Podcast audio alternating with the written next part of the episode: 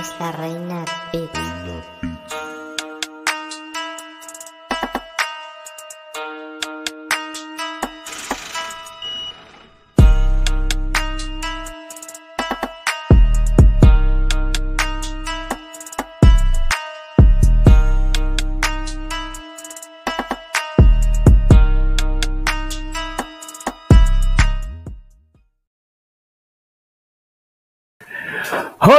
Mundo, bienvenidos a su podcast MMA Info Magazine, el podcast de las artes marciales mixtas de la República Dominicana, el Caribe, Latinoamérica, Hispanoamérica, de donde quiera que usted pueda sintonizarnos y hable español, ahí estamos nosotros. El número uno. Así es, bienvenido señor Ariel Castro, ¿cómo te va? Saludos Cristian Núñez, saludos a todas las personas aquí que se dan cita todos los eh, lunes con MMA Info Podcast. Eh, agradecer siempre la sintonía de todos. Recordarles siempre que se suscriban a nuestro canal de YouTube, activen la campanita de notificaciones, eh, den like, comenten. Si les gusta el contenido, compártanlo, que de verdad estarán colaborando bastante con nosotros. También, si les sale de su noble corazón unirse al canal, pueden unirse. Y también, si les sale de su noble corazón enviar super chats, pueden hacerlo. También síganos en Instagram como mmainfo.rd,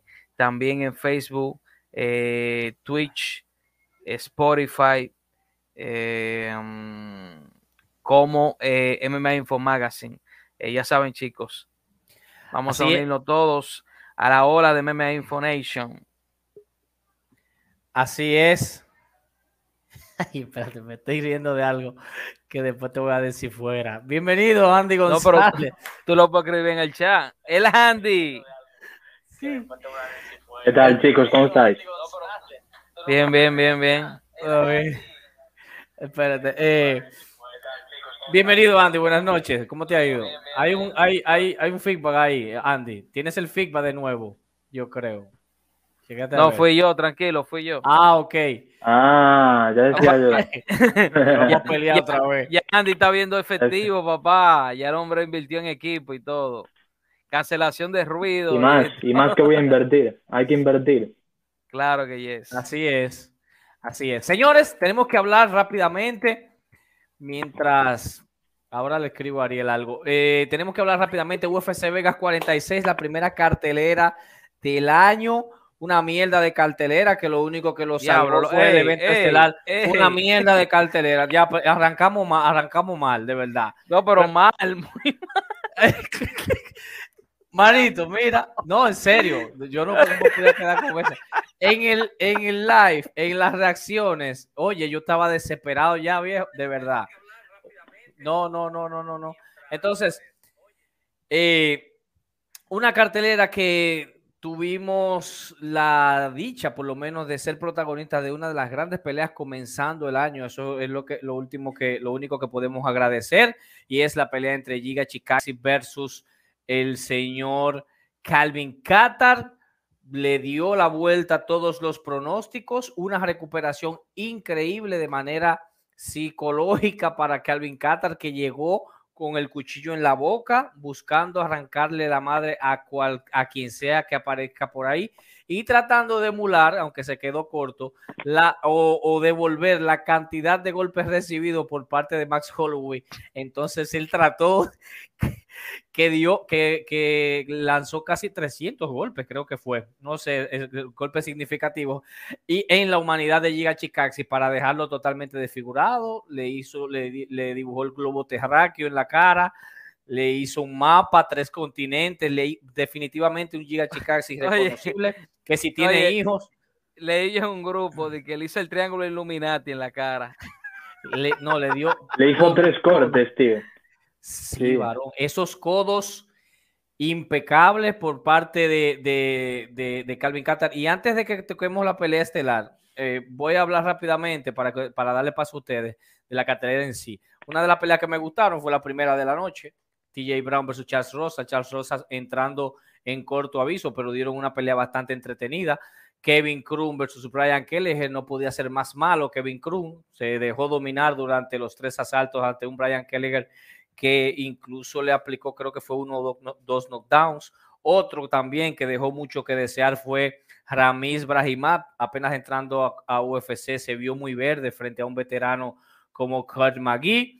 Jamie Pickett también se llevó a otro debutante en UFC, a Joseph, a Joseph Holmes, quien se, de quien se estaba esperando algo más, pero Pickett de verdad también aplicó bastante veteranía. Otro debutante también salió por la puerta de atrás. Joe Anderson Brito fue derrotado por decisión unánime por parte del señor perfecto Bilal Gio. Joe Anderson fue quien ganó el Contender Series, eh, el contrato y le ganó a Diego López. A Diego López.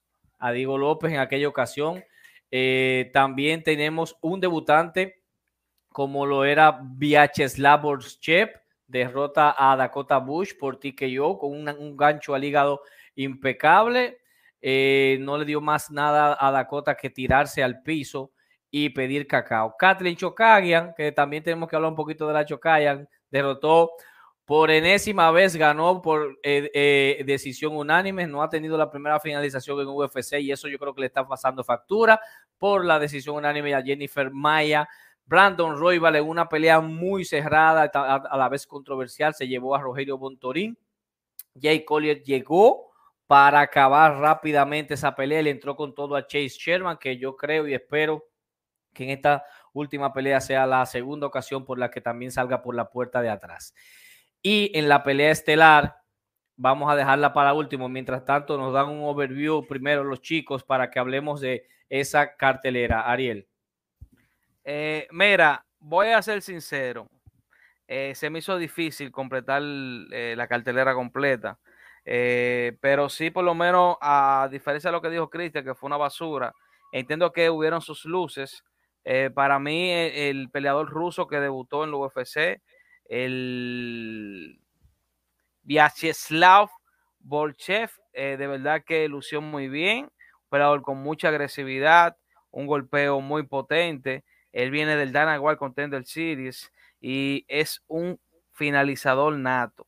Sea, de sus seis victorias, cinco han sido por la vía del cloroformo y ha lucido bastante bien. Un peleador que puede hacer eh, ruido en esa división de las 155 eh, a 55 libras. No es una división fácil, pero él, para mí, él era un 170 libras que estaba peleando porque lo vi demasiado grande eh, para esa división y de verdad que que lució muy bien, lució muy bien. Eh, otro, otro peleador que me sorprendió mucho el, el performance que, que, ha dado o que ha tenido en su paso por la UFC, que entiendo yo que es un eh, es digno de un caso de estudio, es Ramis Brahimov, eh, un peleador ya que ha tenido varias peleas aquí en la UFC, ha sido muy intermitente, llegó con muy buenas credenciales al UFC, pero desde que debutó eh, ha sido con mucha intermitencia. Pierde de McGriffin en su debut por TKO, eh, gana una victoria, ahora pierde de un Col McGee, un Col McGee que está entrado en edad eh, y me sorprendió mucho ese performance porque para mí eh, esperaba más de él.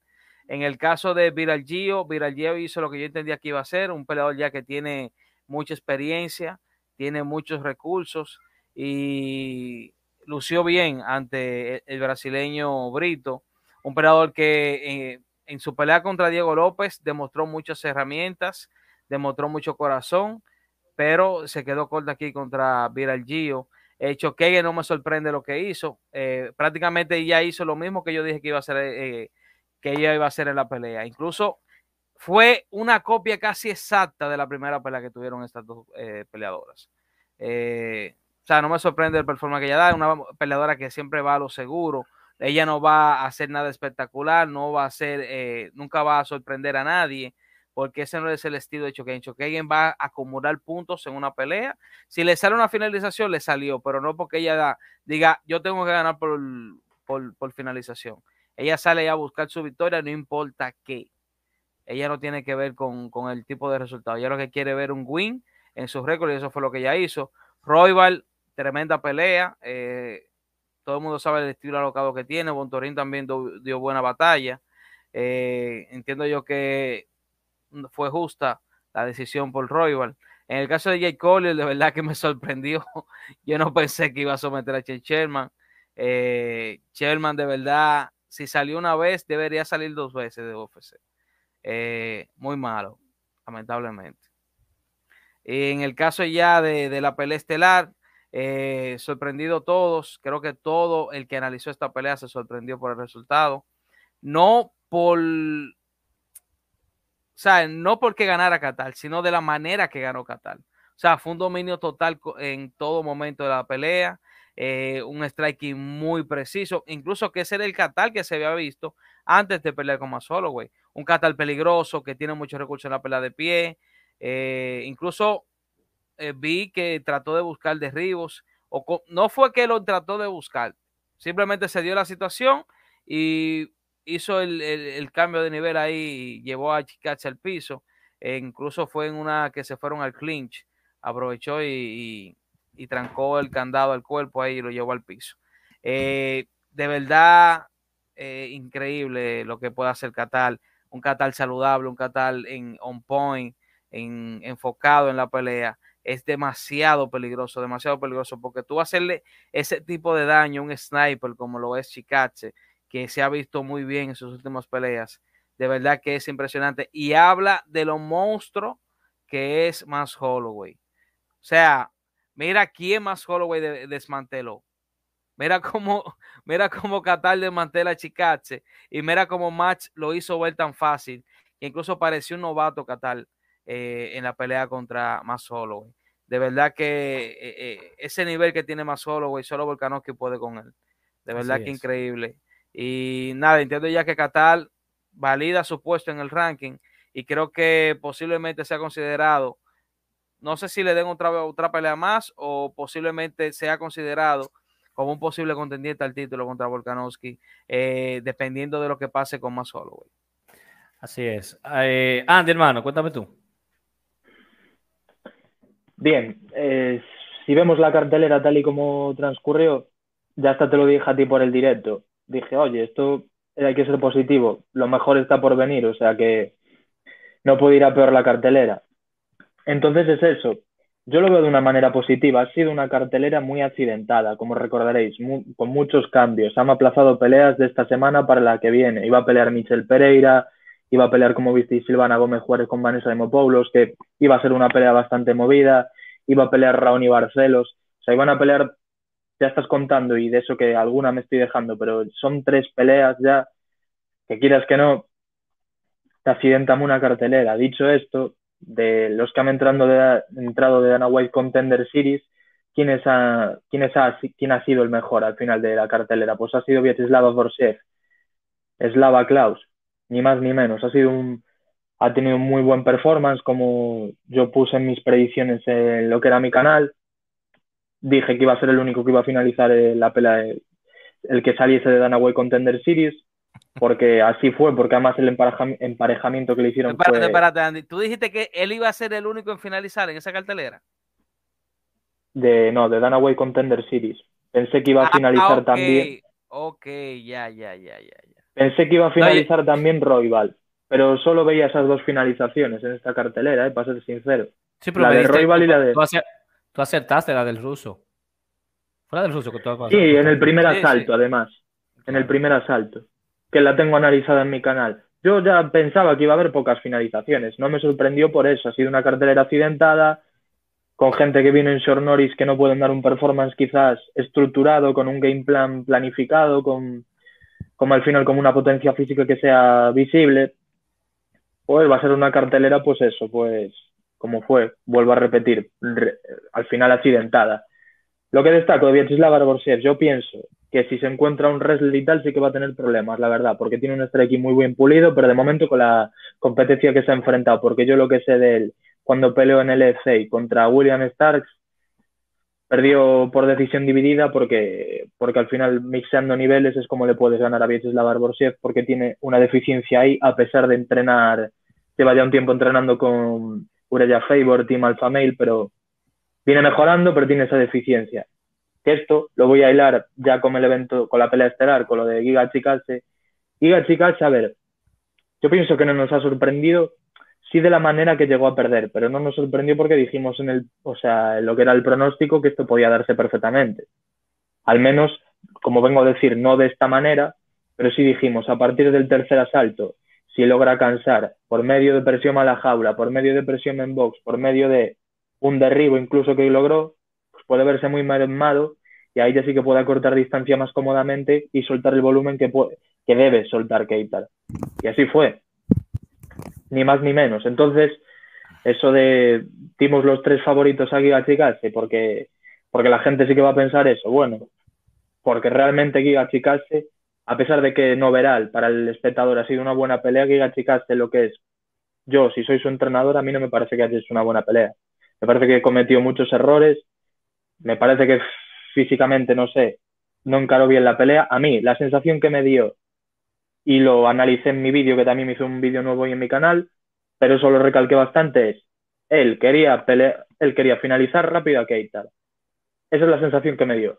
Quería finalizar rápido y agarrar, en caso de que Korean Zombie se fuese de la pelea, agarrar esa pelea contra Volkanovski. A mí es la sensación que me dio. Mucha gente va a decir, ah, no, esto ahora sí. Me dio la sensación, porque visteis en el segundo asalto que fue el más parejo y lo único que estaba tirando es golpes de poder. Esa pelea lo que tenía que hacer es, como dijimos, moverse contra la jaula, conectar, conectar, conectar, no tirar todo potente. Además, ahora ya queda expuesto, entre comillas, porque según intente tirar la liver kick, si lo agarra un wrestler, lo va a intentar trabajar desde ahí, porque sigue teniendo esa falencia que se vio contra Brandon Davis, contra Yama Lemers, creo que era el pelador este que perdió hace poco con Solecki, tiene estas características que le van a jugar una mala pasada contra quien sea, porque es que Keitar, volvemos a repetir, lo que destacó más que nada fue por ser un striker de mucha presión y mucho volumen. Y eso ya te dice, por ejemplo, yo sí que pensaba que Chicalse, ajustando obviamente, podía llegar a estar en la discusión por el título, pero ya hemos visto que la diferencia que hay entre Keitar y Holloway es tremenda. Holloway no es campeón. La diferencia que hay, por ejemplo, ahora entre Keitar y Chicalse también tremenda. Entonces, ¿qué le queda ahora a Chicarse? He visto vuestro vídeo de qué rival le puede tocar, yo pienso que Danigue. Y esto he analizado el evento estelar, pero a mí una pelea que me gustó, a pesar de no ser una finalización, fue la de Brandon Royval y la de Roger Bontorin.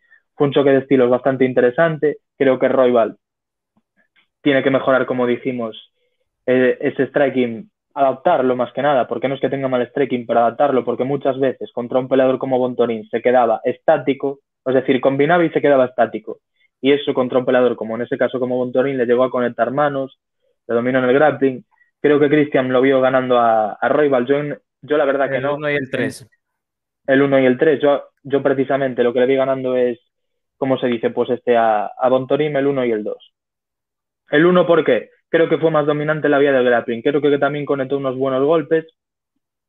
Pero claro, también Royal en el primer asalto se mantuvo activo y en el tercero hasta casi finaliza a Bontorín. Entonces eso de no, es un robo, no, robo no, es controvertida y es discutible, pero eso de robo hay que mirar más peleas para tener esos juicios, o sea, para, lo siento, pero lo recomiendo así, para, para, para tener juicio de decir que algo es un robo, primero hay que saber, eso ya para empezar, porque yo he visto mucha gente que ha dicho robo y robo no es, eso es evidente, es discutible, pero bueno, y eso lo dice alguien que piensa que ganó con Torín, ¿eh? pero bueno.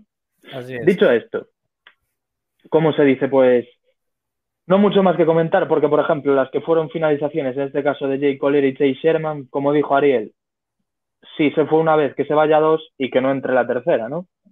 porque no que no llega a entrar una. No, no, no, que no llega a entrar en una tercera, porque lo que vimos, lo que vemos de peso pesado es que hay una diferencia total de cuando entras en el top 15 al cuando estás fuera. Hay unos peleadores que, joder, eh, tú, por ejemplo, hay, tú eres top 30 del Pluma y, oye, ves buenas peleas. Lo encadeno también. Yo, Anderson Brito y Bilal Gio. Bilal Gio creo que ni es top 30, o sea, es no rankeado, pero no está entre los 30 mejores. Y, oye, fue una buena pelea. Pienso que John Anderson Brito sí que lo tenía yo como que sí, que podía llegar a ganar por decisión esa pelea, pero vemos que se desgasta también bastante, no, no tiene un striking refinado, tiene un striking en el cual le da igual fallar el golpe, va con todo agresivo y no mide bien. Y eso lo penalizó mucho contra Bilal Gio, que tiene ese striking a la distancia, que le pudo hacer ganar esa pelea, incluso fue dominante en algún momento en el grappling. Pero en overall, lo que digo, fue bastante mejor Bilal Gio. Así es. Y no mucho más la. Y la verdad no mucho más que me contar. Bueno, lo de Kelly Choqueyan, Jennifer Maya, yo hasta incluso fue... Jennifer Maya es lo que decíamos. Yo, sopesando todo, pensaba que Maya podía ser más completa, o no más completa, me equivoco, que podía utilizar un game plan como lo utilizó Araujo en el primer y segundo asalto, que le hiciese ganar esta pelea, o como hasta incluso lo hizo con Valentina. Pero Choqueyan, ¿por qué mi pick fue para ella? Porque es experta en hacer ese tipo de pelea. Y ya lo hizo una vez, pues esta incluso esta segunda fue todavía más significativo. Entonces, en overall, ¿qué pienso de este UFC Vegas 46? Pues bueno, fue un evento bastante con luces y sombras al final y tuvo unas luces muy buenas, el regreso de Keitar, eh, chicas, se puede que de esta salga más fuerte, quién sabe, tiene que pulir esto. Mira, Andy, que por favor no acaben a Chicarse. Chicarse perdió de un top eh, bien sembrado como lo es Keitar. O sea, no, él, no perdió de cualquier nombre. Mira, a mí, me, a mí me gustaría que, que, hablemos algo de eso, porque la gente también habla No, no, no, eso es normal, eso es normal. pero espérate, te voy a decir, la que yo quería referirme a eso rápidamente. La gente dice, bueno, eh, Giga Chikaxi no se vio en la pelea o se vio más, más bien perdido en la pelea en un principio, pero para mí... Yo creo que entró flojo desde el primer momento. Sí, pero yo creo que incluso fue que le inhabilitaron su game plan y aparte de eso también lo presionaron un poco, sobre todo ese, esa patada fallida que provocó que a él lo llevaran al piso y lo controlaran donde no hizo absolutamente nada. Ahí se vio básicamente un hoyo enorme que tiene Giga eh, a ras de lona. Y luego de eso, cuando todos pensábamos que ese iba a ser el arma principal o el game plan principal por parte de Keitan, se para a pelear con Giga Chikaxi. Lo presiona e incluso aquel Giga Chikaxi que está acostumbrado a trabajar en el counter no se vio, se desapareció. Entonces, Porque ya no tenía. Entonces, lamentable, y a medida que fueron pasando, pasando los rounds, se iba, se iba desvaneciendo poco a poco, lo que hizo que se pusiera incluso hasta mucho más creativo y productivo el mismo, el mismo, el mismo Kelvin Qatar al hacer todo tipo de combinaciones, mixeaba, metía los codos, golpes al cuerpo, patadas. Entonces, eh, ahí básicamente le robaron, le robaron el alma a Giga Chikaxi en esa pelea y engrandecieron y, reafirmaron los top y lo recuperado que está un Kelvin Catar luego de esa gran derrota que vino de Max Holloway. Eh, básicamente, eso es lo que, lo que está sucediendo. ¿Qué más podría, podría llegar con Giga? Muchos apuntan a una pelea frente a Jair Rodríguez. Sí o sí, Max Holloway tiene que ir por el título y no tiene que buscar ni revancha con, con, Qatar ni nada de ese, de ese tipo. Qatar podría tener o un Brian Ortega, así como lo mencionó Siris, o, un, o el mismo o el mismo Jair Rodríguez, eh, que definitivamente son las peleas que podrían, podrían darse ahí, porque luego de Johnson Hoon viene Max Holloway y hay que ver si ponen en la cola a Giga si gana una de estas peleas. Entiendo yo que esa podría ser la historia de las 145 libras, perdón, Qatar. Estoy, confundiendo, me estoy confundiendo.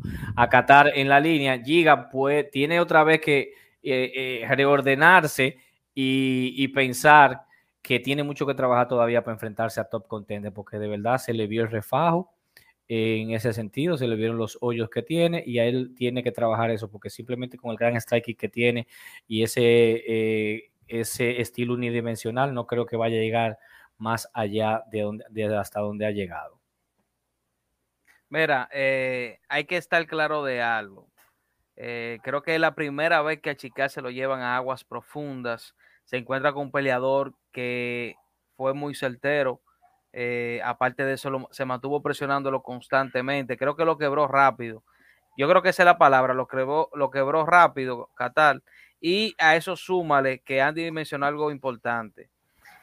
Qatar no, eh, perdón, Chicase no había comenzado la pelea ya con Qatar y estaba pensando en ponerse como reemplazo eh, por si salía alguien de la pelea titular de Volkanovski y todo eso, ponerse en fila. Yo creo que todo peleador, y eso lo han mencionado mucho, muchas leyendas, siempre se enfocan pelea tras pelea. No piensan en la pelea futuro, piensan en la pelea que tienen en el presente. Y creo que eso eh, le jugó en contra a Chikatse. El pensar en un, en un futuro, una futura pelea por el título, donde ni siquiera ha vencido al oponente que tiene enfrente.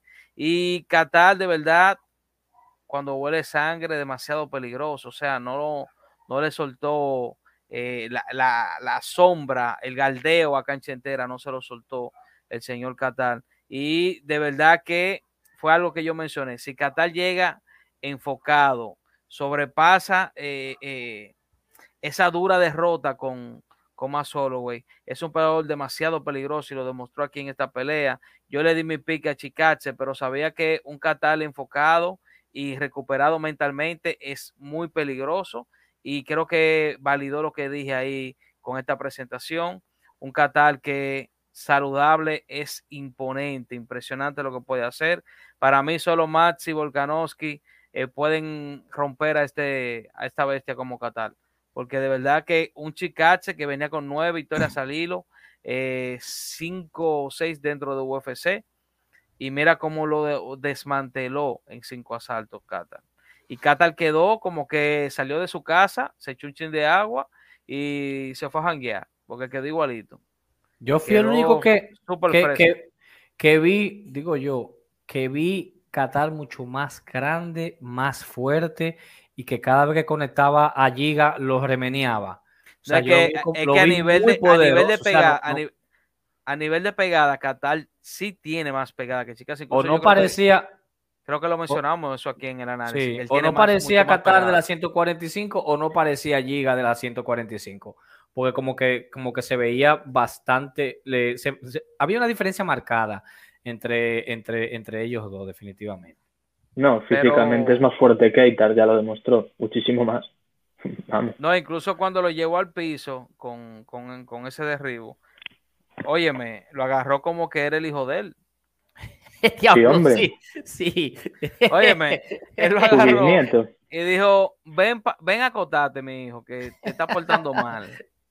Cálmate. Eh, pero, es un striker. no, no, no, e incluso eh, yo lo dije, para mí esta pelea se va a desarrollar totalmente de pie. Prácticamente fue así, fue por momentos. Fue circunstancial. lo, del, primer asalto fue, circunstancial. Fue por momentos, incluso creo que Qatar, en, su carrera que tiene en UFC, si acaso dos o tres derribos ha, conseguido, porque él no busca, él no destaca por esa, por, ese, por esa área, buscarla y llevarla a pelear al piso. Eh, pero muy bien, eso habla bien de él. Eh, para mí mixear en una pelea es muy importante porque eso siempre mantiene pensando a tu oponente. Eh, pero nada, mira, otra cosa que quiero mencionar. Eh, para mí la pelea con Yair no le conviene a Qatar. Qatar le conviene más un peleador como Ortega, que viene de, eh, perder por el título. No como en el caso de Yair, perdió de un ex campeón, pero no fue una pelea titular. Para mí esto no le suma nada a Qatar, pero sí Ortega le sumaría bastante porque ya viene a ser un peleador que sí se ha enfrentado dos veces por el, por el título, ha contendido por el título como Brian Ortega, contendió contra Max y ahora contra Volkanovski. Eh, para mí sí será una pelea de mucho más peso eh, para Keital. Y fácil, fácil, fácil.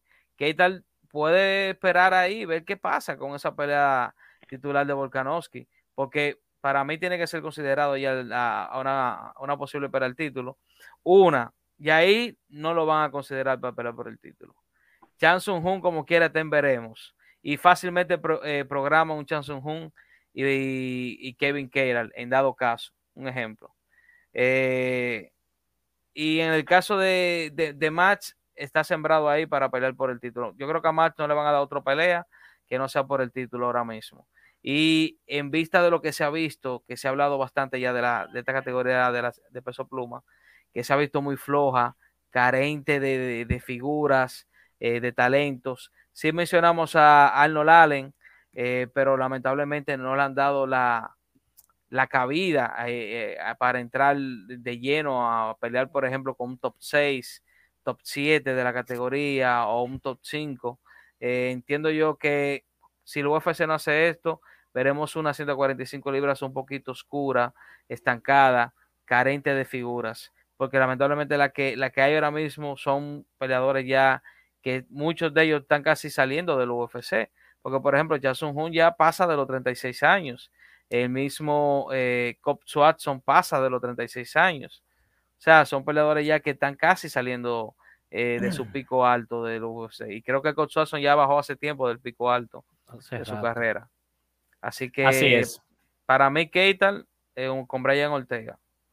Decir, eh, ¿tú ibas a decir algo, Andy? Joder, tío. Sí, pues algo. yo.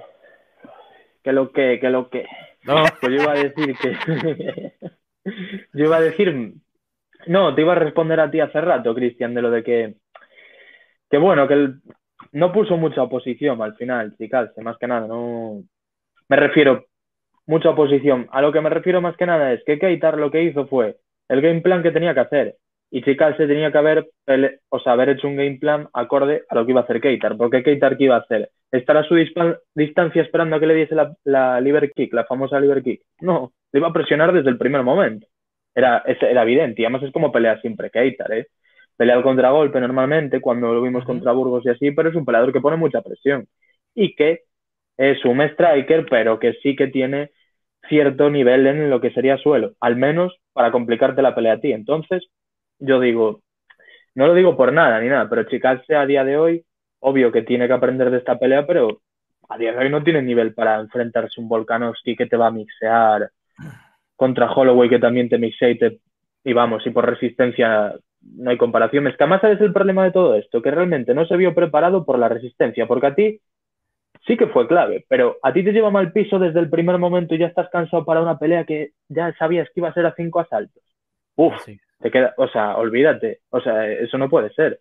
Es que ese es el problema, o sea, te mixean un momento. Tú imagínate a Desanya cuando peleó contra Vettori en el campeonato, porque son dos peleadores entre comillas parecidos, digo porque lo, de- que los dos destacan es un striking y compitieron ambos en Glory Kickboxing. Pero tú imagínate a Desanya, lo llevó al piso en el primer momento Vettori, campeón Vettori por decisión, le conectó pum pum pum, haciendo presión y todo, joder, dirías. Y este es el last, the last style vender. No, pues esto, claro, Chicas se venía con un hype y yo lo reconozco y es verdad, porque, porque es un muy buen peleador y es muy vistoso, pero realmente no lo ha, ¿cómo se dice? No lo ha fundamentado ni con un buen game plan, ni sobre todo ni con las otras características que parece ser que no tiene. Porque sí que se le habían visto que, por ejemplo, en Dana White Contender Series había llegado a perder por rear naked choke en el tercer asalto. Había llegado a eh, ganar decisiones, dos decisiones divididas, habiéndole mixeado niveles en peleas de tercer asalto. Entonces, contra Keitar, todos teníamos, por así decirlo, la duda de, oye, Keitar va a hacer este game plan seguro. ¿Cómo estará Chicase a partir del tercer asalto? Mira, Claro. eh, sí, Sí, nada, y, na- y nada más. Sé que me refiero que Chicase es eso, era evidente que le iban a intentar mixear y tal, y lo que tenía que hacer era moverse todo el rato, moverse todo el rato, y estaba muy fijo esperando el golpe como para acabar la pelea y lo que decíamos, para, para estar la discusión por el título. Y ahora ha bajado bastante, y yo si me permitís, yo creo que Chicase lo que le toca ahora es pelear contra, por ejemplo, contra un Danigue, que viene de perder contra Josemet y también perdió contra Keitar. Ambos, uno es octavo y otro es noveno. Chicase es octavo y Ige noveno. Es una pelea que para mí tiene bastante sentido. Y Kelvin Keitar, para los fans, es más vistosa la de Jair, pero seguramente Kelvin Keitar, si le ponen el nombre de Brian Ortega, obviamente va a escoger Brian Ortega tanto por estilo como por la oportunidad que le puede dar, porque Brian Ortega viene de pelear por el título y si le gana es muy probable que pelee por el título. Entonces es una pelea que es bastante factible, pero bueno, veremos qué sucede. Y nada más, Bueno, y decir, y decir que, como dice aquí Diego, el optimismo eh, brota por las venas de Giga Chikaxi, que dijo que de 10 veces que va a pelear, que fuera a pelear con Calvin Catar, 9 ganaría. Lamentablemente, la- el las humor.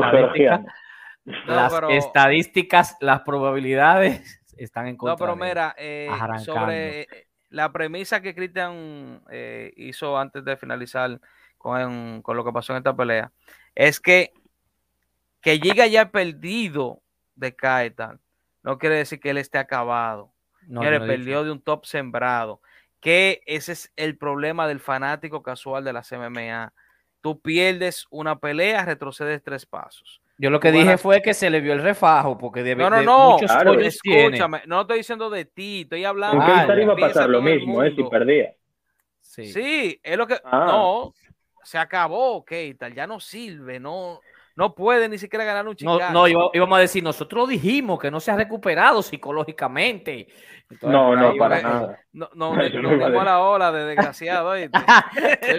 Lo íbamos a montar ahí también. Sí, pero, pero de verdad, pero de verdad, señores, que él pierda de Keira no quiere decir que él está acabado. Señores, Chicase tenía una tremenda racha de victorias consecutivas y le había ganado a personas que incluso nadie pensó que él le iba a ganar a Barbosa y finalizó a Barbosa de una manera eh, eh, impecable. Incluso el mismo Coach que era un veterano, que Coach con todo y, que a veces está intermitente, contra novatos, o sea, ha lucido bastante bien y, y lo finalizó rápido. O sea, que él pierda de Keiral, un Keiral que antes de haber perdido de, de Holloway se había visto bastante bien. Incluso solamente tenía, solamente tiene tres derrotas en el UFC. Renato, Renato Moicano, cuando estaba iniciando, un Renato Moicano que venía subiendo, incluso llegó a ser casi top 5 de la división. De Sabid Magomed Cheripov, todo el mundo sabe que fue una tremenda pelea, fue una pelea muy exigida y eh, terminó perdiendo ahí por decisión unánime contra Magomed Sharipov, un peleador que fue bastante temido en esa categoría. Y Así del ex campeón, del dos veces campeón más solo, güey. De verdad que eh, hay que hay que quitarse el sombrero ante Keira, el que se recuperó. Y de Chicache no está acabado, señores. No todo el mundo le puede Así hacer es. eso a él. Así Mira, que cuidado con eso. También resaltar que incluso cuando tú estás ganando, también existe la probabilidad de que UFC te tome en cuenta para que eh, salgas de la promotora. Eh, la señorita Kathleen Chokayan dice que UFC aún no han renegociado el contrato con ella. E incluso se, se- ella esperaba que en su pelea anterior, la previo a esta, comenzaran a hablar del contrato, cosa que no sucedió y ella dio a entender como que en ese momento UFC dijo, bueno, finaliza tu contrato y luego hablamos. La misma Chocayan, según, la, según lo que leí, está un poquito preocupada porque dijo, eso no es buena noticia de que todavía haya finalizado esta, esta, esta última pelea de su contrato y, no, y ni siquiera se hayan sentado a hablar con ella. Sí, pero tiene que ver mucho con el estilo, tiene que ver mucho con el espectáculo, tiene que ver mucho con lo que, con lo que busca la UFC, porque tampoco es bueno que tú tengas toda tu vida ganando por decisión y ya la gente comience, comience a tacharte de que tú eres una, una peleadora aburrida o un peleador aburrido, cuando aparte de que el nivel del deporte es importante, las o un grandes peleas- peleador, eh, o un peleador. o un peleador eh, para aquello, para todos aquellos, aquellos eh, Inclusivo, inclusivo. que tengan entonces también en cuenta eso. La UFC, señores, eso es un No, es que, es, es que, mira, hay que, hay que estar claro, señores. Todo el mundo sabe que la, la, la categoría femenina, después de que salió Ronda, eh, no se vio igual, incluso con Amanda ahí, con todo y eso, no era que estaba en su mejor momento la división, porque para colmo sale Ronda, que en su momento no tuvo competencia. Entonces llega una Amanda que tampoco tuvo competencia hasta esta última pelea. O sea, cuando tú tienes categorías que no tienen ese tipo de competencia así, eh, se hace bien difícil de venderse. Y más también esa categoría de peso mosca, que es una categoría muy joven, y ya tienen una campeona muy sembrada como Valentina Chechenko. Entonces, ¿qué pasa? Clayton Chokagan, lamentablemente, lamentablemente, lamentablemente, no gusta. El estilo que ella tiene de acumulación de puntos, eh, que no arriesga tanto, señora, hay que decirlo. Ella arriesgó con Antonina Ariel, porque, sabía, porque sabía que Antonina no tenía nada en el piso. Pero ¿por qué ella no arriesgó con Jennifer Maya? No, si no ha finalizado ninguna pelea, pero un inciso antes, pero Jessica... No, no, ella finalizó a Antonina, yo creo. No, no. No, no, fue decisión. decisión. Pero- sí, Todas las decisiones, solo una, sí. solo una cosa 10 segundos, porque además, mira, el, el tema aquí, que creo yo que es bastante importante, es el equipo de representación de Kaylee Chokayan es el mismo que el de Francis Ngannou. Eso ya para empezar, que eso lo he oído yo en MM Junkie. Eso es algo bastante importante. Y además, eso que estáis comentando es cierto, no ha finalizado ninguna pelea en UFC y no es un estilo que guste. Pero el de Rosan Modafferi es un estilo que guste, por ejemplo. O sea, hay tantas peleadoras que, que no han cortado. Yo creo que esto es un tema personal, porque Kelly Chokagian te gustará más o menos. Yo no sé la pasta que pide y yo creo que es un problema de equipo de representación. Pues yo creo que no, o sea, está ahí de top 2 porque se lo merece. Quiero decir, que- no es la peleadora a cortar. Es bueno, es bueno el decir- ejemplo que tú, es bueno el ejemplo que tú, eh, que tú pones No, con, pero él se, con él Moda se Ferry. fue de, eh, él se fue de norte a sur. No, no, no, pero es bueno que- el ejemplo que tú pones con, No, no, con pero Moda ¿por Ferry, qué no más divisiones. a, a Moda Ferry? No, pero eso es O- lo que te iba a No, decir. eh, pero en, por las, en las divisiones, ey, un mi- ey, 10 segundos, ey. 10 segundos. En las divisiones hay peleadores que lo tachan como gatekeeper y Modaferri es una de ellas. A Modaferri le ponen, le, le ponen, le ponen peleadoras. Modaferri con, con 38 años, con 3, 4 derrotas consecutivas, pero le ponen peleadora. eh, Modaferri no es por decir que es la mona de traquear, pero es más bien como el punto de prueba de esas peleadoras que vienen subiendo, como lo ponían, como, como lo llegaron a, a poner, que yo no creo que se le dio en esa ocasión a No, Derek Bronson en las 185 No, libras, y te, donde Derek a Bronson, él sabía que era el gatekeeper y a todito lo estaba arrastrando a, te a- voy a un a dato. Ella, ella se ha finalizado en UFC. Choqueyen no. Y ella- Entonces, Pero te digo una cosa, es que Choqueguía no ha peleado contra lo mejor de esta división. No estoy defendiéndola ni nada, ni yo soy su representante. ¿eh? Que- a mí me suena que sí, que tú le mandaste el currículum a la gente. Bueno, Galo. pero... No, pero, oye, por favor, me entenderéis. Puse Moda Ferry porque es el ejemplo más claro.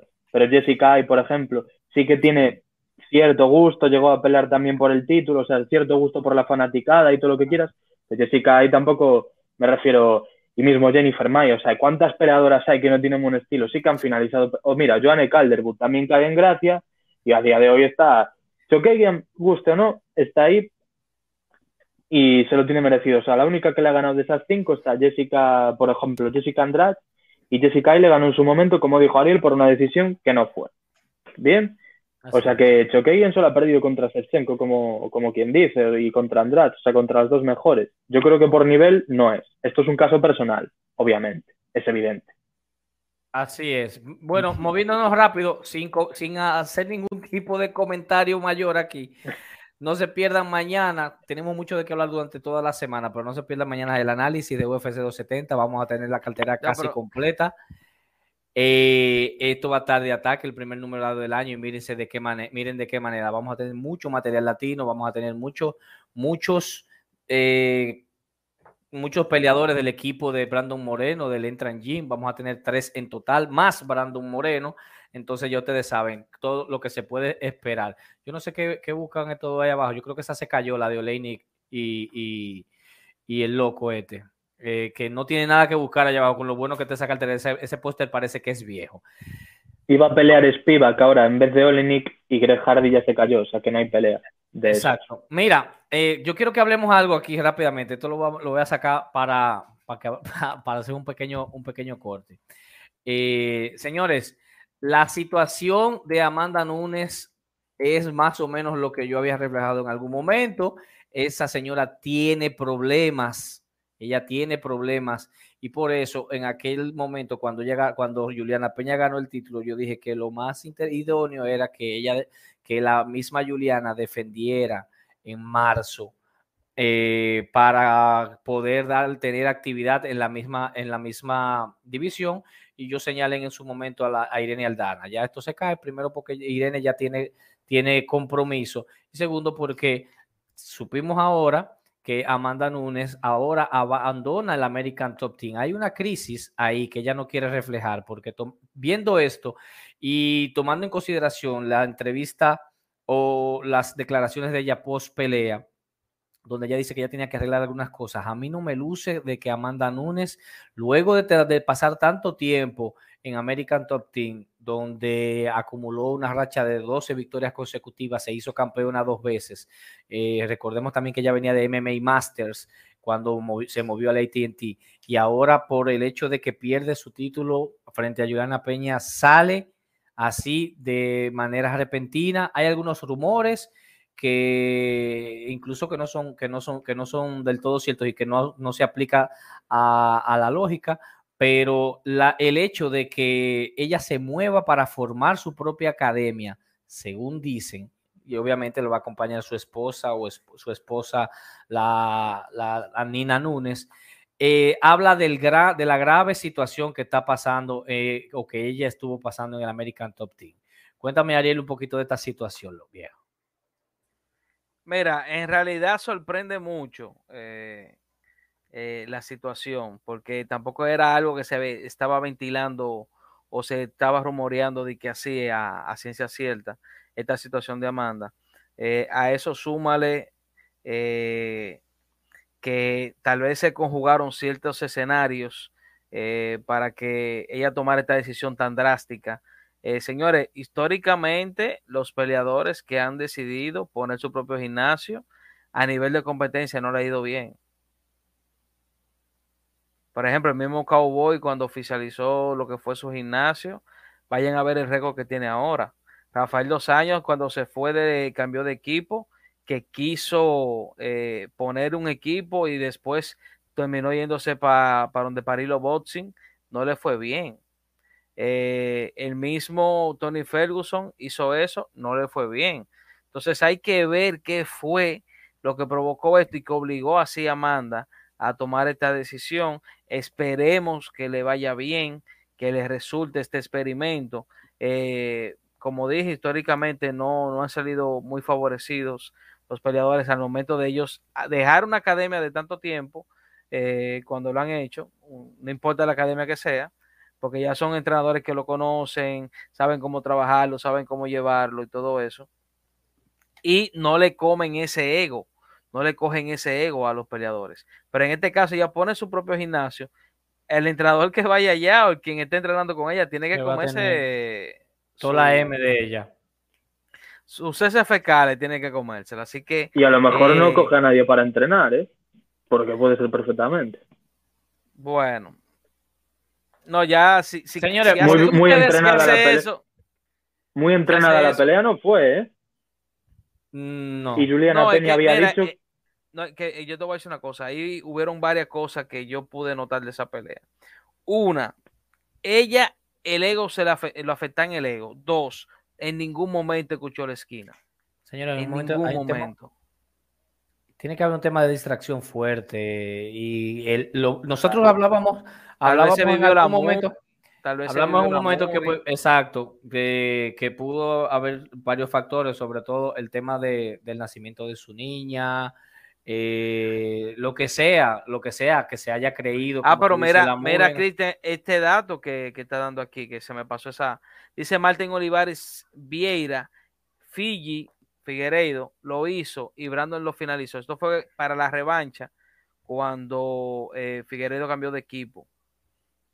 ah, que el mismo Figueiredo dijo sí, sí, sí, El mismo, gracias Martín, sí, gracias. El mismo Figueiredo dijo que él se distrajo ah, porque él adquirió un gimnasio, compró un gimnasio, una cosa así. Entonces ahí fue, fue la debate. Me, gustaría también, Cristian, que, el chat, dato. que el chat opine y que, y que, y que digan qué piensan de esta situación. Dame, dame, dame dos minutos a que Andy entonces ponga su punto de vista en esto y entonces nos vamos al chat. No, pero termina Ariel, eh, que, que, perdona. Que no, no, no, o sea, para, para finalizar, Históricamente no le ha ido bien a los peleadores. Hay que ver más trasfondo qué fue lo que lo obligó. Esperemos que le vaya bien, eh, porque esos experimentos a mí nunca me han gustado. Nunca me han gustado. Y más después de una derrota así tan importante, tú venir a cambiar de equipo. O sea, el equipo que te, que, te llevó ese level que tú tuviste todos esos logros, de verdad no entiendo. Eh, y esperemos que, le salga bien ese experimento, pero eh, está, está difícil. Así es. Dígame, Andy. Nada, nada yo cuando corté a Ariel era porque precisamente Juliana Peña, al final, puede ser que tuviese razón. Dijo, según sus fuentes, según peleadoras que ella conoce, peleadores, decían que Amanda Nunes apenas aparecía por American Top Team. Eso dijo. Puede que sea verdad, puede que no. A mí, sinceramente, tal y como peleó, le nubló obviamente el ego en la pelea que seguía tirando el 1-2, que ella siempre tira, ¿eh? que nunca fue una boxeadora no fue una boxeadora. Claro, pero siempre 1-2, 1-2. Es lo único que ha hecho toda su carrera. Lo que pasa es que es algo más de movilidad y algo más de volumen, tirada, ¿sabes? Y de defensa, porque ahí se estaba sin defender y, Juliana lo único que hacía era conectando jab, el jab, el jab y lo juntaba con un cross y así fue. Bueno, ya hemos visto esa pelea. Quiero decir que, que Amanda Nunes en American Top Team ya prácticamente, precisamente, yo creo que estaba. Iba ahí de vez en cuando. Y lo que es un punto interesante al final lo que decís, lo de el nacimiento de su hija y todo, pero bueno, es que si cada peleador que le nace un hijo eh, baja así el rendimiento, la UFC sería el deporte más aburrido del mundo. Porque porque realmente, quiero decir, esto depende cómo lo encares tú. Quiero decir, si para ti ya no vas a entrenar, pues obviamente, pues no tiene nada que ver lo de tu hijo. Realmente que tú, pues, sopesas otras cosas, eh, otra manera de ver la vida, vamos. Te, cambias tú la mentalidad, lo, de, lo del hijo es distinto. De todas maneras, yo veo bien este movimiento. Yo no lo veo mal porque, me refiero, todo depende de cómo lo encares tú. Todos sabemos, por ejemplo, aunque a mucha gente le pareciese raro, que lo dijo en el podcast de Joe Rogan, más Holloway no hace sparring. Y uno diría, este, ¿hasta dónde va a llegar sin hacer sparrings? Mucha gente tiene ese pensamiento. Pero los sparrings obviamente los hará, pero los hará de otra manera, de una manera, no, un sparring ligero, como lo conocemos todos, de tocar, tocar, no sparrings a lo bestia, como por ejemplo tenemos conocido a Sean Strickland, que noquea, se noquea entre ellos, compañeros, hace sparrings con gente de dos metros como Johnny no, Walker. pero mira Andy, eh, Lowler duró mucho tiempo sin hacer sparring. Sí, y el mismo Cowboy también, También. no era Y, no cre- era y creo que también. Tony Ferguson creo que mencionó eso una vez que te- tenía, a- Sí. a- eh, tenía un tiempo sin hacer sparring. Oye, y Colby Covington ha peleado otra vez por el título cambiando de American Top Team a MMA Masters, que es un buen gimnasio. Abriendo, yo, porque creo que a Amanda Nunes no le va a ir bien abriendo su propio gimnasio. Y esto no es ni para agarrar una futura pelea con Kayla Harrison, ni mucho menos. Yo creo que es porque es que yo creo que no está entrenando nada, que está fuera del foco de pelear, de entrenar, es que se le nota, es que se le notó muchísimo. O sea, se le nota que no está entrenando, porque tú me dices, oye, me salió mal el segundo asalto. Mira, Shevchenko, por ejemplo, contra Maya le salió mal el segundo asalto, pero después toda la pelea estuvo dominando ella y, y nunca le perdió la cara a la pelea, a pesar de perder ese segundo asalto con Maya. Quiero decir, no, no tenía un cardio de propio de, ya no voy a decir de campeona de su talla, ni muchísimo menos. No tenía un cardio adaptado a ser una profesional de este deporte. Para nada y Tremendo. estaba y técnicamente fatal dicho esto le va a ir bien cambiando de gimnasio tal. Yo creo que ni va a abrir el gimnasio directamente. ¿Sabes? No, es que es- te lo digo en serio es que no es que yo a Amanda Nunes no le veo no, lo tengo que decir en serio o sea. Está jodona, está jodona, decimos nosotros Eh, pero- eh, sí sí sí es que no me da confianza ninguna. A mí, a mí sí me dicen yo no voy a apostar, lo voy a decir ahora, yo no apostaría en caso de que Juliana Peña se dé la revancha con Amanda Nunes, porque creo que Amanda Nunes a lo mejor, con poco que pueda hacer, sí que puede ganar esa revancha, sí que lo considero, pero yo no voy a apostar a favor de Amanda Nunes teniendo esta mentalidad, obviamente que no, es evidente. es. Señores, vámonos al fin rápidamente. eh, saludando a Diego, a Yamar, a Jafar, eh, activo mi gente, Joel, Joel Morla desde la Romana, hermano. Guaymate, Raúl González dice, ayer me volvió a dar otra vaina. Eso soy yo que digo así. Me va a dar una vaina por la jodida cartelera. Saludos, Diego. Eh, ah, perdón, eso soy yo respondiendo. Raúl, de Best Sound, de Best Sound, buenas noches desde Chile. Hey, the best sound, papá. Muy duro. Duro. Martín dice que Giga no estaba enfocado en Qatar, ya hemos hablado de eso. Eh, Diego tocó el tema que acabamos de, de- de- de- de debatir. Martín Olivares dice que lo acabaron en su terreno, al señor Giga. También tenemos a Giancarlo. ¿Qué tal, raza, hermano? Un, un saludo. Tenemos eh, más abajo aquí a Cronos. Ra- Randy Molina también. Randy Molina, Cronos, el puerco de Isaac, saludando a su hermano Andy.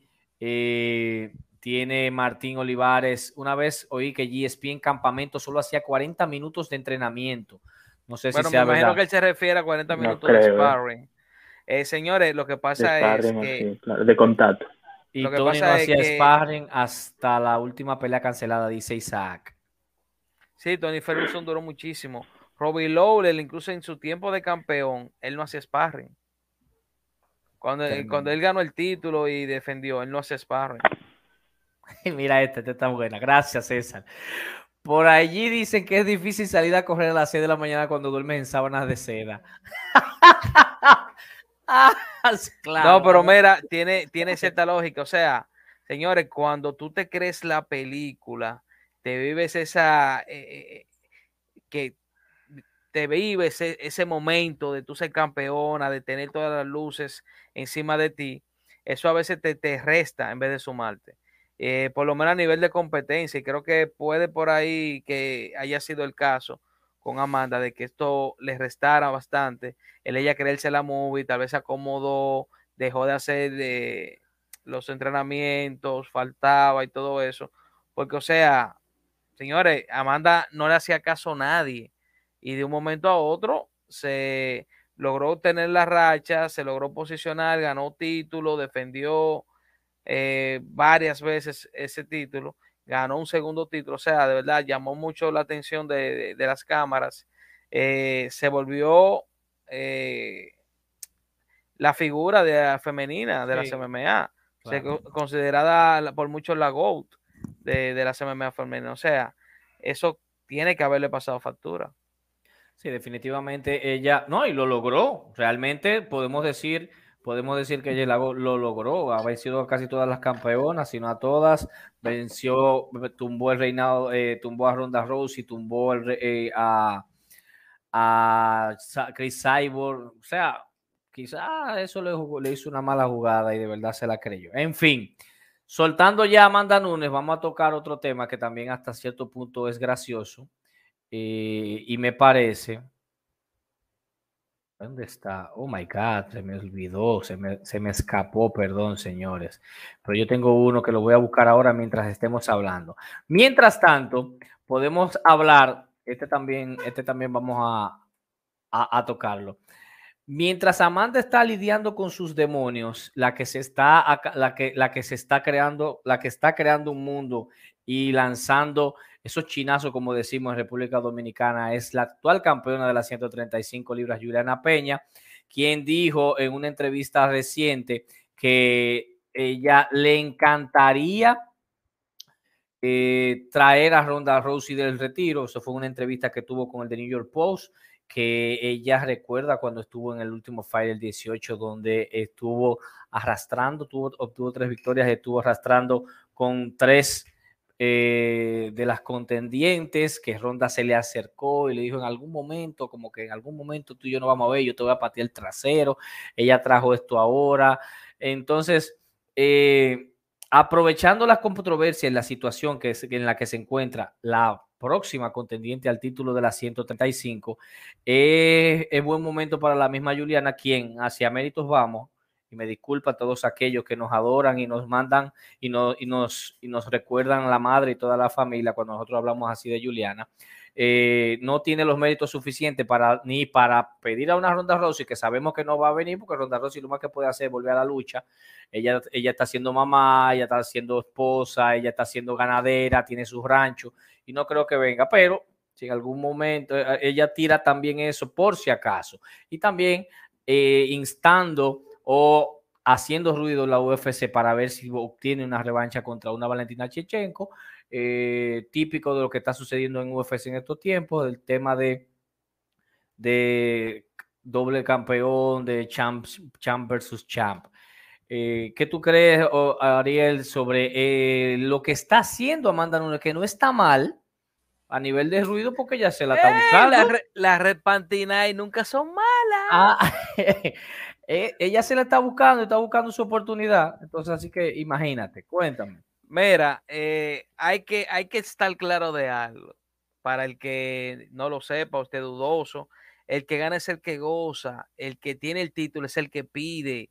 Ya eso se ha comprobado. Si usted tiene el título, usted pide. Claro, si es un campeón que no es del agrado, tal vez de Dana, tal vez no le haga mucho caso, como ha pasado con Engano ahora mismo pero eh, lo que está haciendo Yulana está bien. O sea, señores, la vida de un peleador, y más en el caso de Juliana, que se ha visto eh, en varias situaciones de lesiones, donde ha durado años sin competir, eh, es difícil. Entonces, cuando usted consigue esa gloria, ese título en, en, la cintura, tiene que pedir por su boca. Los golpes no son vitaminas, señores. Al, final del día, estos peleadores se entregan el alma a un deporte que todavía no le está retribuyendo como se debe, porque sigue siendo un, un deporte que sigue en expansión, en constante crecimiento. Entonces, que ella haya logrado un título donde nadie pensó que iba a ganar, porque todavía lo sigo diciendo, El que le iba a Juliana no lo dijo nunca en un comentario en las redes sociales, ni siquiera en una conversación de un grupito en su casa. Así que déjense de eso. Que ella haga esto, lo veo bien, eh, pero dudo que se le dé porque no creo que Ronda, después que ya le, le parió un gigante a, Travis Brown, porque salió grande muchacho. Eh, ese hombre tiene 6'10 viejo, o 6'9, una cosa así. 6'9 y, y, tenía un taladro, era un trípode. Sí, manga le decían el trípode a él. Ronda, en las mañanas amanecía en el rancho como la acababa, acabada de montar caballo y no se había montado un caballo. Mira, eh, pero de verdad que ella pide este tipo de peleas. Ya eh, Juliana, señores, Juliana tiene que tener actualmente 35 años. sí, sí. Eh, no es que le quede mucho a Juliana Peña en su carrera de MMA. Así que dicho esto, entiendo yo que no está mal. Eh, puede que se, eh, no se le dé porque no creo que Ronda, perdón, salga del retiro para venir a pelear con Juliana Peña. No creo, no creo. Ya una ronda con casi cuatro años de retiro, no creo que venga a, pasar por eso, cortes de peso. Una ronda que siempre se quejó en los cortes de peso. Eh, no creo, no creo. Pero está bueno y válido que ella haga esto. También, aparte de eso, le da cierto impulso mediático. Puede que marcas se le acerquen, le ofrezca contrato publicitario, porque ya se, se está poniendo una. se está volviendo una peleadora más vocal, que habla más, se expresa más, y eso siempre va a ser eh, bien visto. Y más como se, se está moviendo eh, eh, el deporte ahora mismo, que para tú obtener beneficios, resultados, eh, a nivel económico, tienes que ser más vocal, tienes que estar más en la palestra. Así y este tipo de, acciones creo que le pueden ayudar a Juliana Peña. Andy. Bueno, yo opino de esta pelea ya siendo tajante que no, bueno, de esta pelea no creo que se vaya a dar por el simple hecho de, como comentó Ariel, Ronda Rousey no, no va a volver. No, o sea, no, no hay más discusión. ¿Que Juliana Peña hace bien? Sí, pero hace bien hasta qué punto, ¿no? Hace bien de, claro, de, de ser una persona, una peleadora notoria en este caso, de, de generar morbo, de generar interés. Eso está bien. Lo hace, bueno, siempre fue una peleadora reconocida y no sé, eso no se le puede quitar.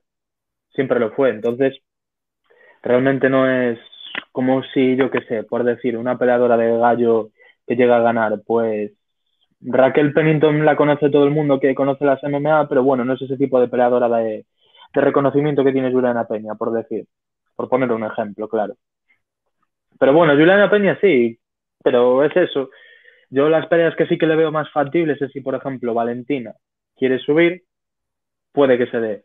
Después, hasta esta, que tampoco la veo muy probable, pero la de Kyla Harrison, pero es que se tendría que ser en pluma como, vamos, como, como mucho.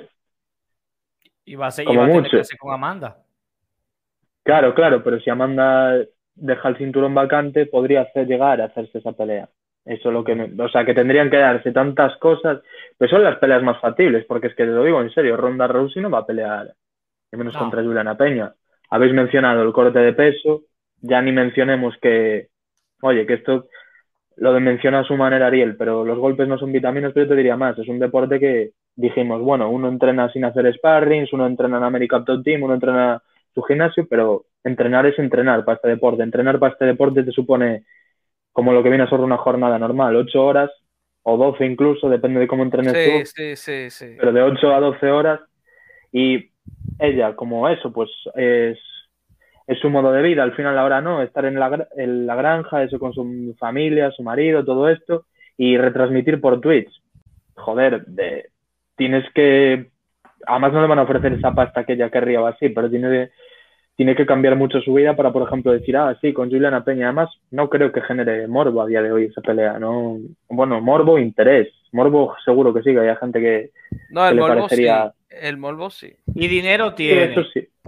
Produce dinero. E incluso sentada en su casa con su canal de YouTube, con su Twitch, con su gaming. tienen las puertas abiertas todavía en la lucha, que eso eh, implica menor esfuerzo que tú tenías que iniciar un campamento de entrenamiento para tú volver a un deporte donde tú fuiste la reina en un momento y que con la probabilidad de seguir manchando tu legado. Allá no, yo no creo que le interese eso, ya no tiene necesidad de esa vaina. Ronda. Definitivamente. Eh, No, nada, y terminando eso, que yo son las que veo más factibles y aún así están bastante lejos. La que más factible veo es que Valentina Shevchenko suba y tenga una revancha con Juliana Peña. Esa, esa se es- puede dar. Y creo que Valentina, Valentina en este caso, con, contra Juliana, creo que sí aceptaría la pelea. sí, sí, aquí sí. Sí, sí. La Y veo es, más y es probable. una pelea muy interesante. También de bastante eh, notoriedad. O sea, la que le acaba de ganar Amanda Nunes contra Valentina Shevchenko puede ser doble campeona. Es una pelea, puede que de las más interesantes que ha Ah, habido en los años, de pesos que no sean paja, ¿eh? De las, puede que sea la pelea más interesante de los últimos años, de Ah, Mosca, sí. Gallo, No, es una, pe- eh, es una pelea en el momento que está Juliana, campeona, y Valentina, campeona dominante de las 125 libras, con ese, con ese mote de doble campeona.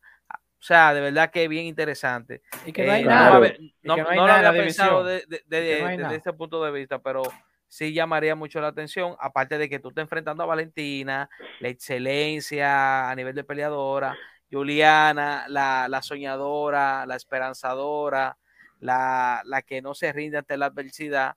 O sea, se vende bien. Se vende La gran bien. underdog, imagínate. No, oye, a ver, ahora fuera Que bromas. hay que estar Peña es- claro. Peña hay es que una peleadora claro. que es, obvio tiene sus características, pero me refiero, lo que era al principio analizándolo con Amanda Nunes, eh, no le veíamos con posibilidades, o sea, con mínimas posibilidades por lo Sí, que comentamos, tú, porque que tú no fu- le veías llegó a ser sometida en un momento por Germaine Randami y Amanda Nunes tiene un piso muy duro o- y en Oíste. striking y eso pues muy Exacto. básica, pero esos básicos le sirvió para ganar a Nunes. Dime. Ese eras tú que no le veía posibilidades. Todos los fanáticos le vieron posibilidades. Más, más de 45 Ya, pero yo soy mil fanáticos casual, le, dieron, le dieron posibilidad de que nos insultaron a nosotros. Señores, eh, nos vamos. Mira, quiero leer este comentario porque César está bien, bien atinado.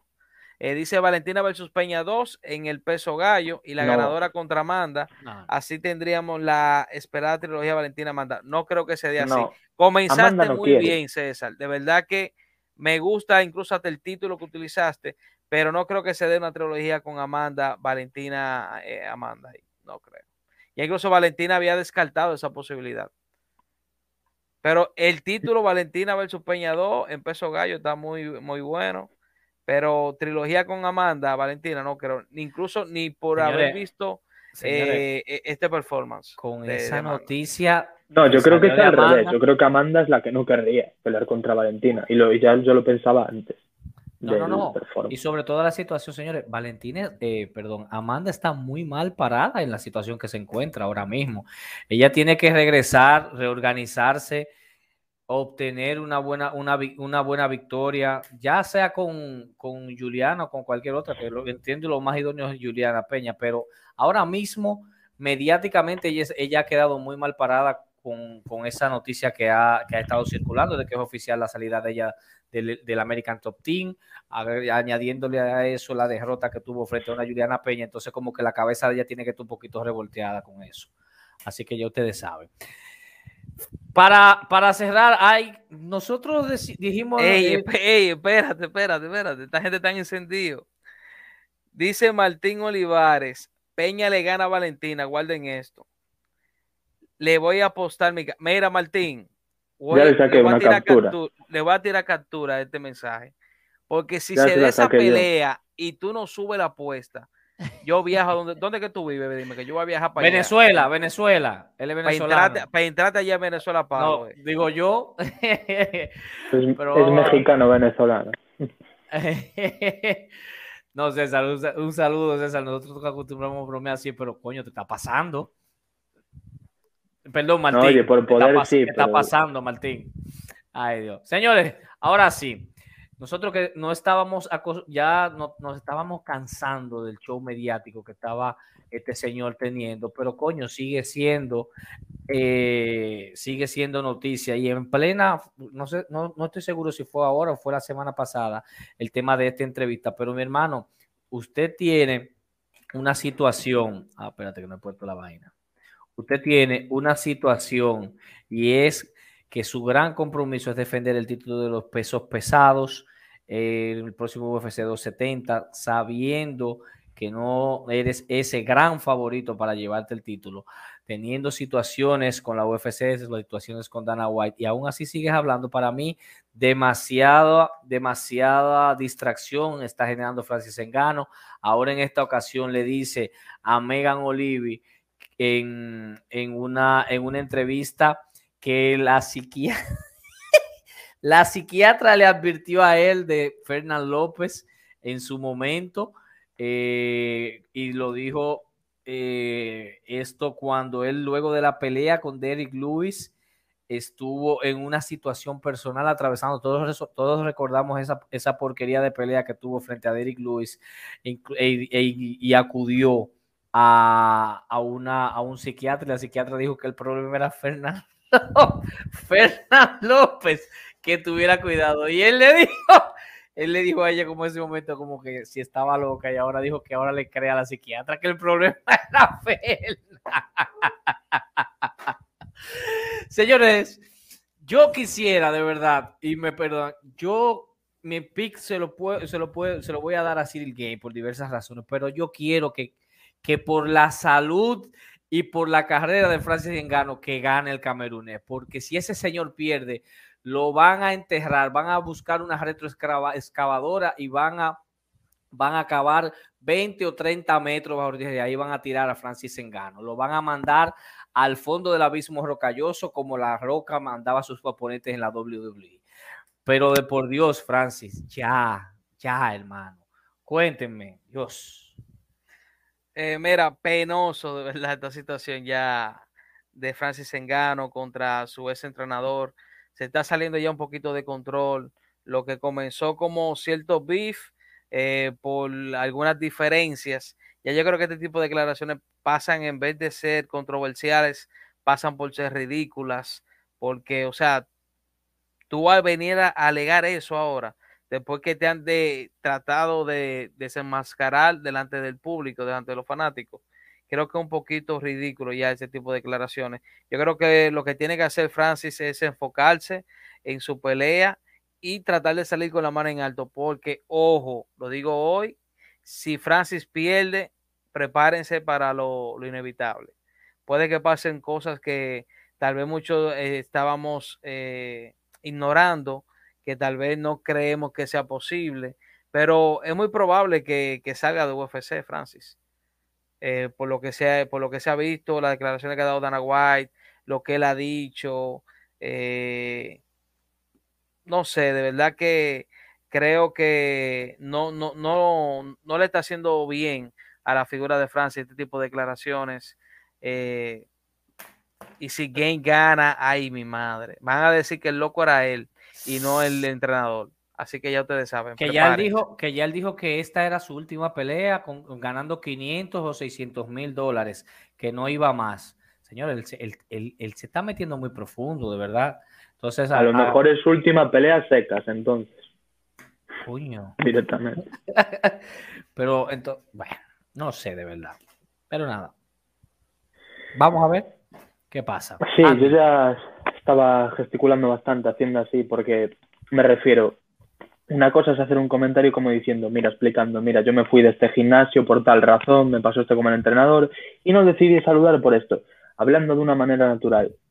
Pero se le está viendo, ahora depende de cómo lo, cómo lo exteriorice, o sea, cómo lo enfoque para el día de la pelea, pero lo que se le está viendo es que está súper dolido. Está súper dolido y sobre todo muy enfocado en, no, no, porque este me puso este vídeo y yo estoy luciendo mal tío, nadie dijo que ese vídeo estuvieses luciendo mal. Ese vídeo lo que sucedió es, es un labia sparring y tú eres un, pelador que ostenta mucho poder y obviamente en un ligero, un sparring ligero, pues no te vas a partir la madre. Es que es, es que es evidente, tío, no te vas a partir la madre, no pasa nada, es un vídeo, o sea, solo algún, alguien que no haya entrenado, que no utilice mucho la cabeza dirá, oye, Gunn baila en gano, ¿eh? mira, mira el sparring, si mira, si no se está moviendo. No, nadie piensa eso, pero él está tomándose las cosas demasiado a pecho. No sé si es quiero pensar de alguna manera que lo hace para tipo, mira, tengo que odiar a esta gente para yo así estar más fuerte para la pelea, pero yo no lo veo así. Yo lo que veo es que le está afectando de verdad y que le está desenfocando de lo verdaderamente importante que es Una mierda. pelear esto. bien. Pelear bien, o sea, pelear, o sea, pelear bien ya me entendéis, o sea, preparar la estrategia de cómo le puedo ganar a Silgan. Y se está tomando todo tan a pecho que a la hora de la verdad la pelea, como Silgan, porque Silgan es un peleador tremendo y él lo conoce más que nadie. Y además, una cosa, antes haciendo un paréntesis, si es al final cierto, porque dice que se, se había trucado el vídeo y tal, si es cierto lo que dijo el entrenador Fernán López de que dobló rodilla, entonces es a él lo que le preocupa, de tipo, este tío me puede ganar y puede que no consiga mis cosas. Yo creo que es por donde va, por donde va el tema, más de que yo tengo una mala relación. Le está dando además demasiada importancia a esa mala relación. Si la tienes de verdad, olvídalo, déjalo, ya está. O sea, date la mano. O sea, realmente cuando tú no le no, o sea, no tienes que perdonar a nadie, ni mucho menos, pero cuando no le das la mano a alguien y tal, obviamente cada uno lo interioriza a su manera, pero la pelea es la pelea y tú puedes perfectamente decir, oye, saludo a este y Mabov entrené con él, hice un sparring con él, acaba de ganar, por ejemplo, a Shabasian. Realmente él lo que está es, o sea, su cabeza no está bien, que se deje de que es culpa de Fernando López y tal. Es, yo lo veo así, que gana porque puede ganar porque es un peleador que ya sabemos las características que tiene en gano, obviamente. Pero yo creo que la pelea se le va a complicar mucho, sobre todo a la distancia, y ya daré mi pick mañana, pero Cyril Gann le va a hacer la pelea muy complicada y puede que se nuble y puede que se frustre durante la pelea y no le venga nada bien. Por lo que ya es muy tarde para decir, es tarde, una cosa, Cristian, es tarde para decir, enfócate tal, porque la pelea ya está a la vuelta de la esquina, pero cuanto antes se enfoque mejor, porque no, para mí, en mi opinión, mentalmente no está dispuesto para una pelea de la complejidad que se le viene. Esa es mi opinión. Y fíjate lo estratégico que está haciendo el mismo Ferna, quien se ha tomado la demanda eh, en esta situación y cada vez le pone también más, más, más picante al tema.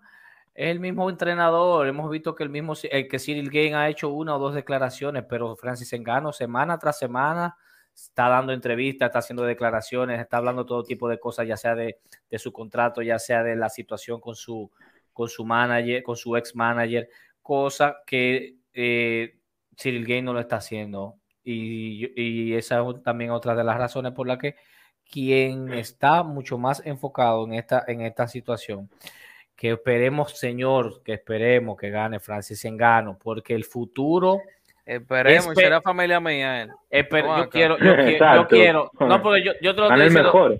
desde el punto, desde el punto de vista del bolsillo, que eh, Cyril Gain debería Que se el vaya de ahí. No, espérate, pero espérate, cálmate. Y porque ¿Y cuál? te quitó una, te quitó una novia, Francis Engano. No, No, lo maltrate así. Que, mira, desde el punto de vista de la derrota, le perjudica más a Francis Engano que a Cyril Gain. Cyril Gain puede seguir adelante en los, en los pesos pesados, pero ya esa mala sangre que tiene Engano es para afuera que va, manito, de una vez. Te vas de una y sin pensarlo dos veces. Bueno, Pero mira, se puede ir igual ganando, ¿eh? ¿eh? Y también se puede ir igual ganando, porque ya tiene un frente Claro. abierto. Mira lo que dice César. Espero que Francis esté haciendo y diciendo estas cosas en un torpe intento de vender la pelea y que López no se le haya metido en la cabeza. Sí, Eh, no ojalá, dudes- pero no tiene... No, no dude que se le haya metido en la cabeza porque incluso eh, esas declaraciones que dio Gain en una fue hasta defendiendo a Francis. O sea, Gain no está en, en vender beef, porque incluso lo que dijo Gain fue, mira, ese paring se ve claramente que lo- me pusieron eh, en la parte donde yo estaba conectando más, pero no fue así, eh, pero sí fue manipulado. O sea, le está dando la razón de cierta manera a Francis, pero cuando Fernán López habla, manda fuego. Eso es Lo así. quema, lo sabe quema. cómo hacer que se queme, que es más importante. Eso es así. Así es. Señores, estamos ready ya por hoy. Gracias nuevamente a todos los que se han conectado ahí. El fit ha estado impecable con estos, con estos chicos opinando. De verdad, gracias. Agradecemos enormemente que nos escuchen por más de una hora. Ariel hablando de disparate y, Andy también. todas, sus babosadas. De verdad, gracias, señores, porque yo sé que es un esfuerzo extraordinario que ustedes hacen para escuchar toda esta mierda que nosotros hablamos. Gracias, loco. No, que hablar tú, vaya a ser. Usted que es el único que habla basura aquí. Baboso. Loco viejo. Baboso. Nada, mi gente, eh, ignoren a Cristian Núñez y quiero agradecerle a todos por su sintonía, por estar aquí compartiendo con nosotros aquí lo que están en el feed. También agradecer a esos grupos de Facebook y WhatsApp que nos permiten compartir nuestro contenido. Recuerden, señores, tenemos una meta en el 2022, el equipo de MMA Info, y es llegar a los 20 mil suscriptores en YouTube. Así que suscríbanse, activen la campanita, eh, denle like al video. Y monetizar, y monetizar el, el, canal de Andy temprano. Que hay que ponerse para eso también. Sí, Hay que buscarle mil suscriptores a Andy, cuatro mil horas y de una vez que comience a monetizar para que la cosa, la cosa se ponga buena. Claro, claro. Y recuerden también seguir el canal de Andy, Andy González MMA, eh, donde él también hace análisis y también analiza ciertas situaciones que se dan en el deporte que son bien interesantes. Eh, también hace, da informaciones ahí de incluso de los canales donde se va a pasar UFC y todo eso. Eh, siguiendo con lo que estaba comentando, recuerden que esa es la meta, suscríbanse, compartan, eh, den like, compartan el contenido. también los que quieran unirse, que les salga de su noble corazón, unirse al canal de MMA Info, pueden unirse. También los que quieran enviar super chat, también pueden hacerlo si les gusta el contenido. también recuerden seguirnos en Facebook, en Twitch, Spotify, Apple Music, que ya estoy esperando la bendita aprobación esa eh, para poder eh, subir los eh, podcasts allá. como MMA Info Magazine. En Instagram, el nuevo Instagram, gracias a los HDP de Instagram, es mmainfo.rd. Vayan allá, también síganos allá, que también necesitamos ese calorcito. Y nada, gente, ya ustedes saben, muchas gracias. sigan aquí con MMA Info. Mañana el análisis, vamos a reventar YouTube con el análisis del UFC 270, eh, Francis Engano contra Kane. Eh, ya saben, van a escuchar cierta babosada de Cristian, pero van a escuchar análisis objetivo de los analistas de aquí de MMA Info Magazine. Así es, los grandes analistas, grandes, gracias a los grandes analistas Osiris de Olio González y Andy González por ser parte de los primos 270. La grasa. la grasa. El día de mañana, ya no se lo pueden perder. Andy, nos fuimos contigo.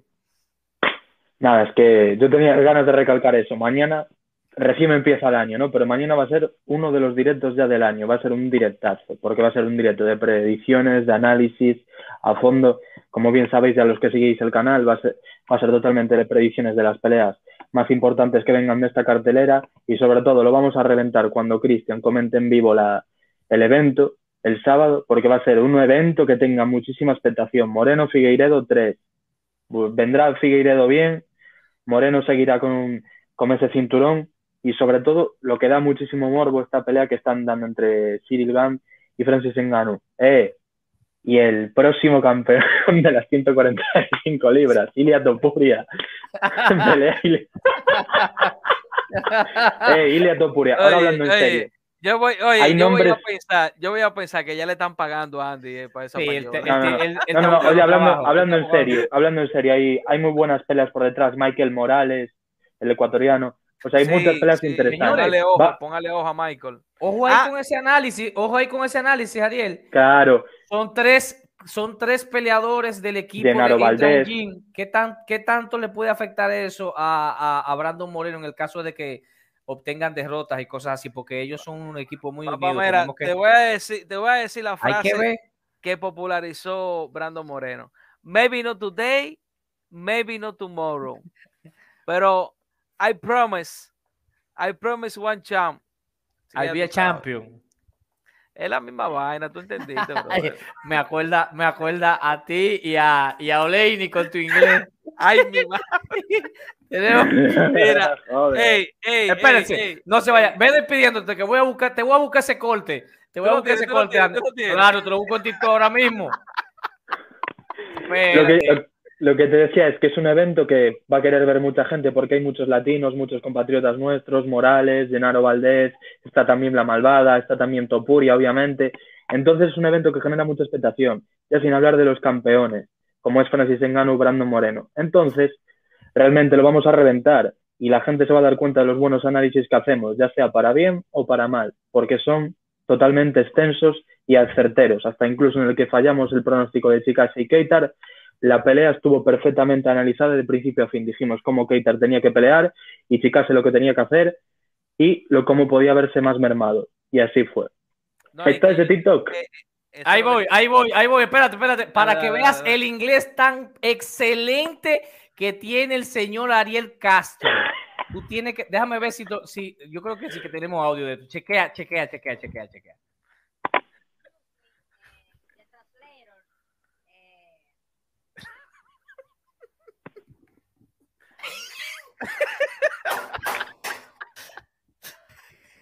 Oye,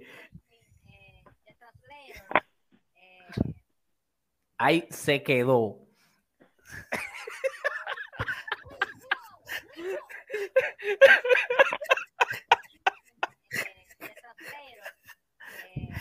Oye, pero tú no te estás fijando, Andy, que en el fondo está Oleini como.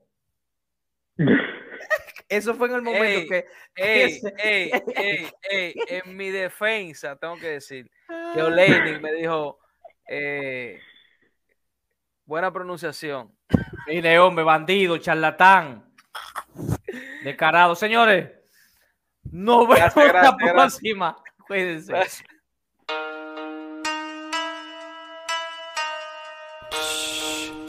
Esta reina Pizza.